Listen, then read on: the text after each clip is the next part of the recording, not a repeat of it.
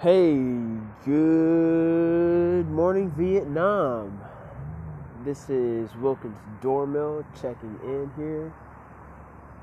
Yeah, um, I'm coming live to whoever's listening right now from Palm Beach, Florida, Delray Beach, Florida, just the whole Palm Beach County in general. I'm a local realtor and life insurance agent. Just a quick uh, ad there. Um, but what the, we're going to jump right into the subject. What is this subject talking about? We are talking about teen fathers.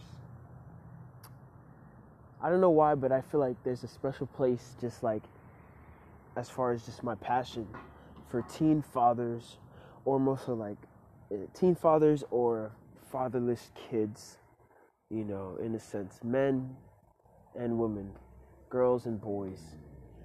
Um, so, you listening out there, to the teen father, my message to you right now is it is not too late. What do I mean by it, by it is not too late? You may have a newborn on the way, right? She's she may not even be born yet, or she may be 3 months born. She may be 9 months born. She may be a year old already. She may be 2 years old right? What I'm what I'm trying to get across is that a lot of the times when these teen fathers get into these situations, in the beginning, it's just so stressful that they begin to lose their self value, and their self value was already lost in the first place because they've gotten themselves in this predicament. So now, what do they have to do? A lot of things are at stake. Living, where are they going to live? financially, how are they going to make money to provide for not just themselves now, but a child? And then hopefully, I hope the the baby mama, the lovely girlfriend, the lovely wife, engaged soon to be as well, maybe. But honestly, I always consider it three. A lot of the times when these things happen, because they're teens, you guys don't want to count the baby mama. Y'all mad at her, and she's mad at you and it's just y'all ain't gonna work it out. Well, here's why it's not working out because it's kids raising kids. That's why it's not working out. It's two kids trying to raise a child, two children trying to raise a child. And but I'm but I'm here to just say the men to the men to the fathers, the teen fathers that it's not too late. Here's what you got to do.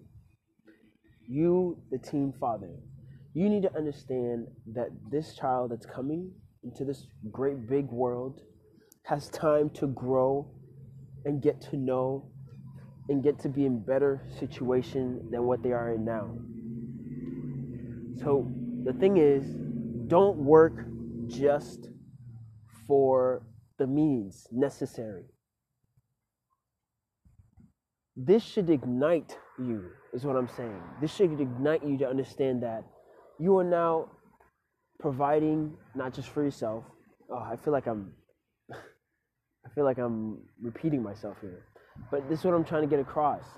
You're not providing just for yourself. So what I mean by this, ignite meaning that you need to double up on what you're doing.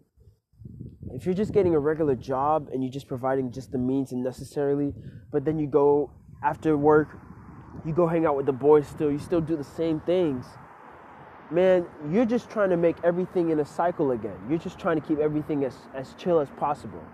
You're not trying to make it seem. Why do people get prepared so much for marriage and then having kids? Because they understand that they want to make it as simple as possible for that child to come in and, and, and excel with no type of setbacks. What are those setbacks? Those setbacks could be financially. Hey, dad, I want to buy this. No, I can't. I don't got no money. Hey, mom, can we do this? No, that's too expensive. Hey, can we go here? I don't have any gas.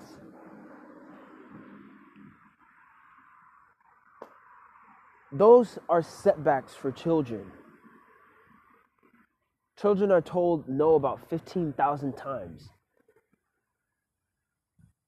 In their, when they're in, when as their children, like 15,000 times they're just constantly being told no before they're even seven. So it's like now when they they try to go into the world, not 15, I think I think it was 150 actually, 150,000 times. So now when they go into the world, trying to wanting to ask questions, trying to want to get this uh, position, this promotion. What do you think comes in their mind first? No, it's gonna be no, even when they they haven't even heard it yet. But the people who actually take the time to to to prepare for this great God given gift because they want to see this excel to the great beyond. So, to you, teen father, what I'm saying by ignite, what I'm saying by excel, what I'm saying by crack down and, and get harder, I mean that take that double shift. I mean that work work your behind off. Work your behind off to make it so that you're creating a better future not just for yourself but for the up and coming younger one. And here's the thing when they're young, it's okay to miss out on birthday parties and stuff. Like if they're one, two, three, four, five, they're not even remembering like like your name fully, you know? You're the father, but it's totally fine if you're okay to miss out on those. Guess what? If if the ladies get at you and be like, oh bah, this and that, you're you're never around, stuff like that, hey, show them that check that you're never around.